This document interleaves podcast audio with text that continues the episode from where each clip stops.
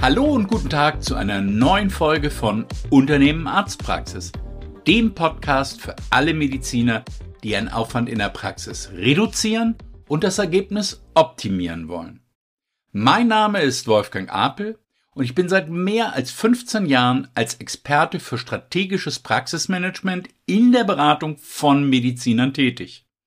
Wenn du wieder mehr Zeit für dich und deine Familie, weniger Stress in der Praxis und in jeder Beziehung mehr Erfolg haben willst, dann bist du hier genau richtig. In diesem Podcast erhältst du jeden zweiten Mittwoch praxiserprobte Insider-Tipps, die dich bei deiner täglichen Arbeit in und an deiner Praxis weiterbringen. In der ersten Folge der drei unbequemen Wahrheiten, wieso du als Praxisinhaber nur 50 Prozent von dem verdienst, was möglich ist, hatten wir uns mit dem Thema Kennzahlenmanagement beschäftigt und uns sechs der rund 30 Kennzahlen, die wir in den von uns betreuten Praxen regelmäßig erheben, näher angeguckt und deren Bedeutung besprochen.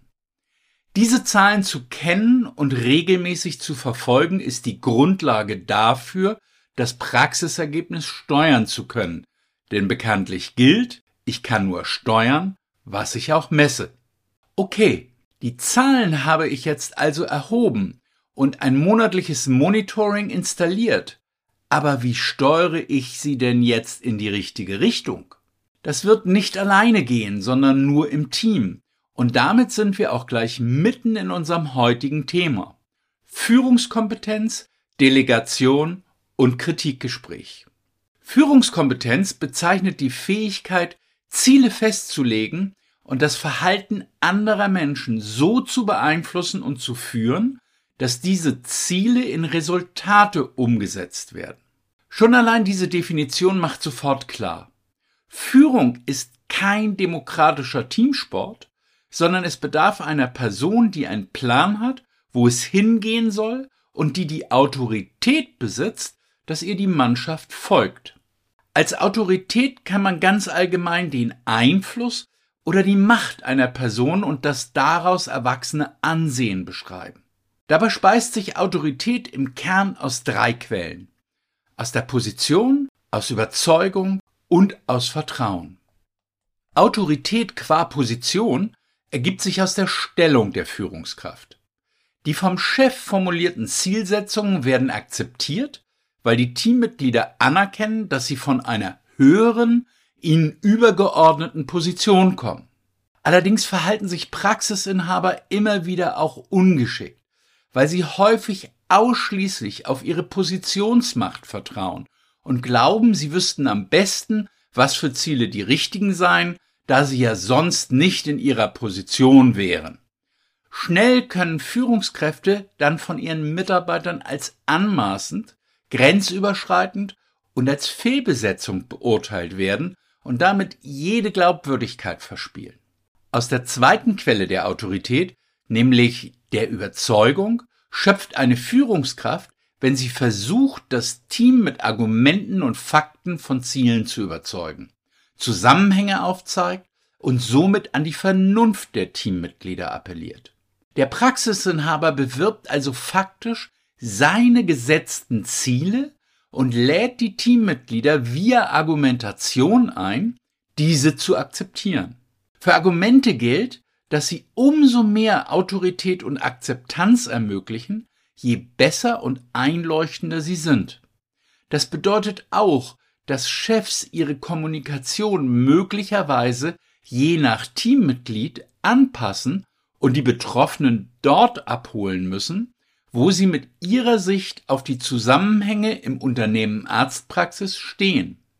Die dritte Quelle von Autorität ist das Vertrauen. Grundsätzlich erfahren Praxisinhaber Vertrauen, wenn sie als erfahren, fähig und beispielhaft gelten. Integres Verhalten, einfühlsamer Umgang mit den Teammitgliedern sowie glaubwürdige Kommunikation lassen dieses Vertrauen weiter ansteigen. Insbesondere auch die Vorbildfunktion, die Übereinstimmung von Rede und Handlung sowie Charisma sind vertrauensfördernd. Wenn Chefs ein derartiges Verhalten an den Tag legen, dann werden sie häufig wie selbstverständlich als Anführer betrachtet und festgelegte Ziele werden akzeptiert und umgesetzt. Führen mit Vertrauen wird häufig auch als ein wesentliches Element von persönlicher Autorität beschrieben.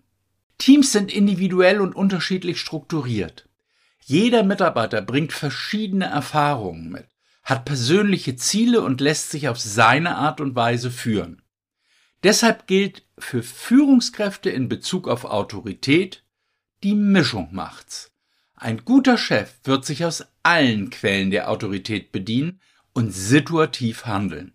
Soweit also zum Thema Führungskompetenz. Ich denke, es ist klar geworden, dass es deine Aufgabe als Praxisinhaber ist, die jeweiligen Ziele festzulegen. Im Team gilt es dann zu diskutieren, welches der beste Weg ist, das Ziel zu erreichen und wer auf diesem Weg welche Aufgabe übernimmt und was bis wann zu erledigen ist. Allerdings haben viele Praxisinhaber schlechte Erfahrungen damit gemacht, Aufgaben zu delegieren und deshalb für sich beschlossen, lieber alles Wichtige selbst zu erledigen. Das führt nur leider im Endeffekt dazu, dass du mit dieser Strategie weder große Ziele erreichen kannst, noch dich darüber wundern darfst, dass du diverse Wochenenden in der Praxis verbringst, um alles Liegengebliebene zu erledigen. Wenn du also deine Zeit lieber mit deiner Familie, deinen Freunden und deinen Hobbys verbringen möchtest, sollten wir uns angucken, woran das Delegieren meist scheitert und wie du es zukünftig so machen kannst, dass es wirklich funktioniert.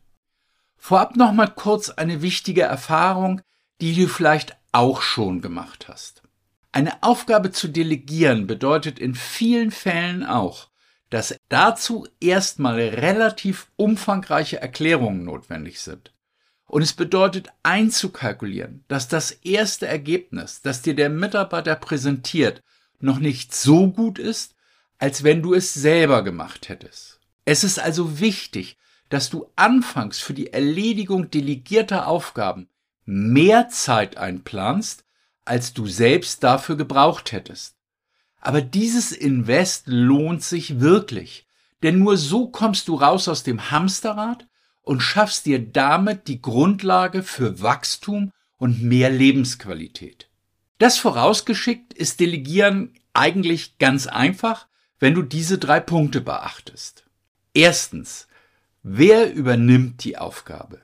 In einem Teammeeting in die Runde zu werfen, kümmert euch doch bitte darum, dass dieses und jenes erledigt wird. Hat mit Delegation einfach gar nichts zu tun. Du musst immer ganz konkret eine Person für die Erfüllung der Aufgabe benennen. Zweitens. Was ist zu tun und wie soll das Ergebnis aussehen? Je genauer du die Aufgabe definierst, umso besser das Ergebnis. Zwischen Tür und Angel mal kurz eine Aufgabe herüberzuschieben, bringt selten das gewünschte Ergebnis und frustriert auf Dauer nur alle Beteiligten. Der Mitarbeiter, der die Aufgabe erledigen soll, muss vor allem wissen, welches Ziel er erreichen soll. Die genaue Vorgabe des erwarteten Ergebnisses ist entscheidend, weniger der Weg, der zu dem Ergebnis führt. So hat der Mitarbeiter die Chance mitzudenken und kreativ zu arbeiten. Lass den Mitarbeiter zum Schluss unbedingt die Aufgabe mit eigenen Worten wiederholen, um zu überprüfen, ob deine Botschaft verstanden wurde. Und drittens, bis wann muss die Aufgabe erledigt sein? Lege ein klares Datum fest, zu dem die Aufgabe erledigt sein soll. Handelt es sich um ein umfangreicheres Projekt, sind Zwischentermine sinnvoll. Bis hierher ist das doch eigentlich alles ganz einfach, oder? Nun kommen wir allerdings an den Punkt, wo es meistens scheitert. Am Controlling also an der kontinuierlichen Überprüfung, ob jedes Teammitglied die vereinbarten Aufgaben erledigt hat und ob wir insgesamt auf Kurs in Richtung Ziel sind. Wieso das so ist? Dazu habe ich meine ganz eigene Erklärung. Im tiefsten Herzen wissen die meisten Praxisinhaber, dass diese Überprüfung natürlich auch dazu führt, dass Kritikgespräche notwendig sind, weil übernommene Aufgaben eben doch nicht erledigt worden sind. Diese Kritikgespräche werden oft als unangenehm empfunden und deshalb wird von vornherein vermieden, überhaupt in die Situation zu kommen, sie führen zu müssen. Naja, und was ist da einfacher, als das Controlling schlicht und einfach unter den Tisch fallen zu lassen? Falls du dir das jetzt so überhaupt nicht vorstellen kannst, super! Dann gehörst du wohl nicht zu den Betroffenen und dir steht Tür und Tor offen, mit deinem Team in einem kontinuierlichen Verbesserungsprozess wirklich große Ziele erreichen zu können und es zu schaffen, zu den Top 10 der Praxen in deinem Fachbereich zu werden. Für alle anderen hier nochmal ein ganz aktuelles Beispiel einer Kollegin, die uns vor ein paar Wochen um Unterstützung bat, das deutlich macht, wie bedeutsam das Thema Kritikgespräch wirklich ist. Es handelt sich in diesem Fall um eine Privatpraxis, die vor rund zwei Jahren gegründet wurde. Die Praxisinhaberin hatte ihre Hauptkraft gebeten, insbesondere auch die Zuweiser der jeweiligen Patienten in der Praxissoftware zu hinterlegen. In einem unserer ersten Gespräche stellte sich bereits heraus, dass das wohl so von der Mitarbeiterin nicht umgesetzt worden ist und überhaupt nur etwa zehn Prozent der Zuweiser eingetragen worden sind. Als wir uns über die Bedeutung dieser fehlenden Informationen unterhielten, bestätigte mir die Praxisinhaberin, dass ihr das zwar grundsätzlich klar sei, sie aber das Kritikgespräch mit der Mitarbeiterin gescheut habe, da die Mitarbeiterin ja insgesamt eigentlich ganz gut sei und sie die keinesfalls durch ein derartiges Kritikgespräch verärgern wollte. Wie bitte? Wo sind wir denn jetzt hier gedanklich gelandet? Die Sorge, wir könnten einen Mitarbeiter durch ein Kritikgespräch verärgern und er könnte sich deshalb vielleicht mal wieder für eine Weile krankschreiben lassen, führt also dazu, dass wir Dinge, die für die Praxis und die Erreichung der Praxisziele von Bedeutung sind, schlicht und einfach über Bord werfen? Nee. Alles, was gut und recht ist, aber das ist ein Irrweg. Hier gibt es doch ganz offensichtlich zwei Probleme. Erstens ist sich der Praxisinhaber völlig unsicher, wie er ein Kritikgespräch führen soll, das ein konstruktives Ende nimmt. Und zweitens scheint es ja so zu sein, dass er die eigene Praxis als Arbeitgeber so wenig attraktiv und so austauschbar findet, dass er froh ist, überhaupt jemanden zu haben, der da arbeitet. Wenn es dir so geht wie der vorgenannten Kollegin und du Kritikgesprächen möglichst aus dem Weg gehst, dann empfehle ich dir unbedingt ein persönliches Coaching mit einer entsprechend qualifizierten Trainerin. Natürlich gibt es auch Bücher und Seminare zu diesen Themen, aber erfahrungsgemäß erreichst du in einem individuellen Coaching weit mehr und das vor allem auch in kürzerer Zeit. Gerne kannst du dich diesbezüglich auch an uns wenden und wir können den direkten Kontakt mit einer unserer Trainerinnen herstellen. Bei vielen Praxisinhabern erlebe ich beim Thema Kritikgespräch einen ganz einfach zu behebenden Fehler. Es handelt sich nämlich weniger um ein konstruktives Kritikgespräch, das sie führen, als vielmehr um ein verärgertes Dampfablassen. So etwas kann in aller Regel kein gutes Ende nehmen. Ein Kritikgespräch soll am besten nie in dem Moment geführt werden, wo etwas schiefgelaufen ist und die Emotionen gerade hochgekocht sind. Führe das Gespräch erst dann, wenn der eigene Zorn verraucht ist sonst schwappen die Emotionen schnell über. Eskalation macht konstruktive Lösungen nahezu unmöglich. Ein konstruktives Kritikgespräch braucht Zeit, Raum und Vorbereitung. Denn gute Kritikgespräche sind Förderungsgespräche. In einem solchen Gespräch gibt es letztlich nur zwei Fragen, die interessieren. Was war die Ursache? Und wie können wir es in Zukunft besser machen? Damit dir das Führen von Kritikgesprächen zukünftig leichter fällt, habe ich dir sechs ganz einfache Tipps zusammengestellt. Erstens, Kritikgespräche immer nur unter vier Augen führen. Führe Fehlergespräche grundsätzlich persönlich und immer unter vier Augen. Es gilt, nie vor Dritten tadeln, schon gar nicht vor Patienten. Wer sich vor anderen gedemütigt fühlt und sein Gesicht verliert, geht in die Konfrontation oder in die innere Kündigung. Zweitens, finde den richtigen Zeitpunkt. Auf Fehlverhalten müssen Mitarbeiter zeitnah angesprochen werden. Es gilt also, keine Fehler sammeln wie Rabattmarken, um irgendwann zum Rundumschlag auszuholen, keine alten Geschichten aufwärmen und kein Tag des jüngsten Gerichts. Nimm dir bitte unbedingt genügend Zeit. Ein Kritikgespräch zwischen Tür und Angel bewegt gar nichts. Nie sollten Kritikgespräche gleich am frühen Morgen geführt werden, denn dann gehen Laune und Motivation erstmal nach unten. Führe Kritikgespräche besser kurz nach der Mittagspause. Am Vormittag arbeitet der Mitarbeiter dann noch produktiv. Nach dem Gespräch hat er genügend Zeit, geeignete Maßnahmen einzuleiten, um den Fehler zu korrigieren. Bis zum Abend ist dann die Wahrscheinlichkeit groß, dass er das Ganze verarbeitet hat. Drittens. Führe das Kritikgespräch an einem passenden Ort. Wähle für dein Gespräch einen neutralen, ruhigen Ort. Setzt euch am besten über Eck nebeneinander und nicht gegenüber. Das verhindert Konfrontation. Viertens. Finde den richtigen Gesprächseinstieg und die korrekte Gesprächsführung. Stelle etwas Positives an den Anfang des Gesprächs und halte dich an das Harvard-Prinzip hart in der Sache, weich zu den Menschen. Sage, in welche Richtung das Gespräch gehen wird, damit Klarheit besteht. Grundsätzlich gilt, nicht nach Schuldigen, sondern nach Ursachen forschen. Fehlverhalten wertfrei beschreiben und Auswirkungen sichtbar machen. Keine Anschuldigungen auf Verdacht oder aufgrund von Hinweisen Dritter äußern, du erreichst damit nur Abwehrhaltung und Abschottung.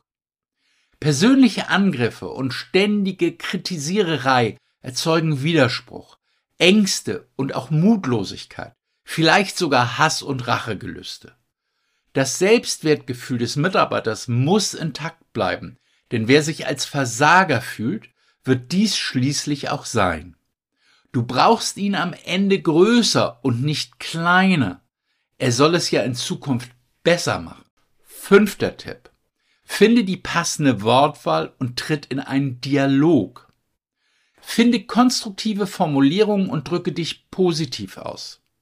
Am besten arbeitest du mit den sogenannten Ich-Botschaften.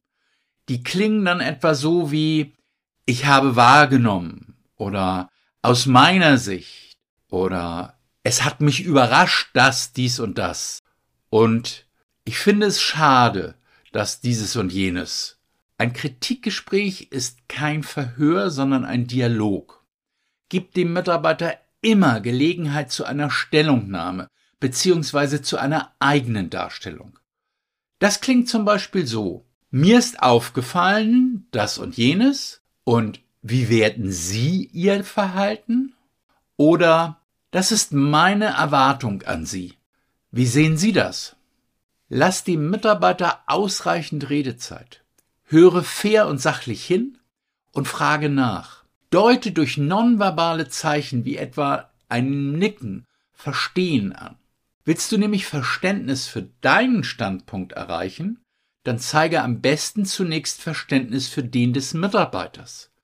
Verstehen heißt ja nicht einverstanden sein. Sechster und letzter Tipp.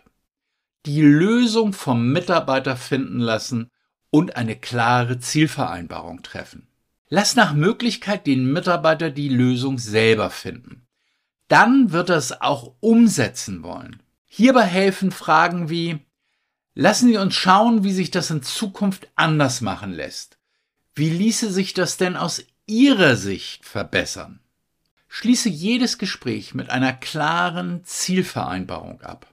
Halte dies zusammen mit einem Zeitplan in einer schriftlichen Notiz fest und drücke deine Erwartung aus, dass sich der Mitarbeiter daran hält macht deutlich, dass dies eine klare Absprache ist und keine unverbindliche Absichtserklärung. Diskutiere mit dem Mitarbeiter auch die etwaigen Konsequenzen, zum Beispiel mittels einer Frage Was sollte ich denn Ihrer Meinung nach tun, wenn wir uns in zwei Wochen wieder zusammensetzen und feststellen, dass sich nichts verändert hat. Grundsätzlich sollte in jedem Kritikgespräch klargestellt werden, die einzigen Fehler, die nicht toleriert werden können, sind Absicht, Nachlässigkeit und Schlamperei. Ansonsten ist ein Fehler erst wirklich ein Fehler, wenn er zum zweiten Mal passiert. Fehler also ja, aber bitte nicht zweimal. So, für heute sind wir damit am Schluss angekommen.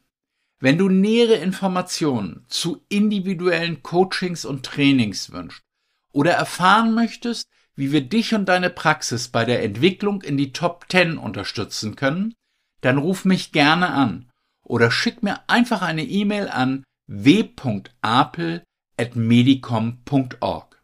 Wir können dann einen Termin für ein unverbindliches und selbstverständlich kostenloses Erstgespräch ausmachen und wir können dabei besprechen, wie wir dich unterstützen können. In der kommenden Episode beschäftigen wir uns mit den Themen Praxispositionierung und Employer Branding, also die Entwicklung der Praxis hin zum attraktiven Arbeitgeber, der sich deutlich vom Markt abhebt und somit sowohl für bestehende als auch für neue Mitarbeiter besonders interessant ist. Wenn dir dieser Podcast gefallen hat, dann abonniere ihn doch einfach. An jedem zweiten Mittwoch erscheint eine neue Folge. Am besten klickst du auch auf die Glocke, damit du automatisch informiert wirst, wenn wieder eine neue Folge verfügbar ist. Und natürlich würde ich mich freuen und es auch als kleines persönliches Dankeschön verstehen, wenn du uns eine positive Bewertung bei iTunes, Spotify oder wo immer du diesen Podcast hörst, hinterlässt. Und bestimmt hast du im Freundes- und Bekanntenkreis Ärzte, die auch auf der Suche nach wirkungsvollen Insider-Tipps und praxiserprobten Anregungen sind, mit deren Hilfe sie mehr erreichen können. Mehr Lebensqualität und Spaß an der Arbeit, mehr Unabhängigkeit und wirtschaftlichen Erfolg, sowie mehr Sicherheit und Zukunftsperspektive. Ich wette, die würden sich freuen, wenn du ihnen von diesem Podcast berichtest und diesen mit ihnen teilst. Ich wünsche dir noch einen schönen und erfolgreichen Tag und verbleibe bis zur nächsten Folge des Unternehmen Arztpraxis Podcast mit den besten Grüßen, dein Wolfgang Apel.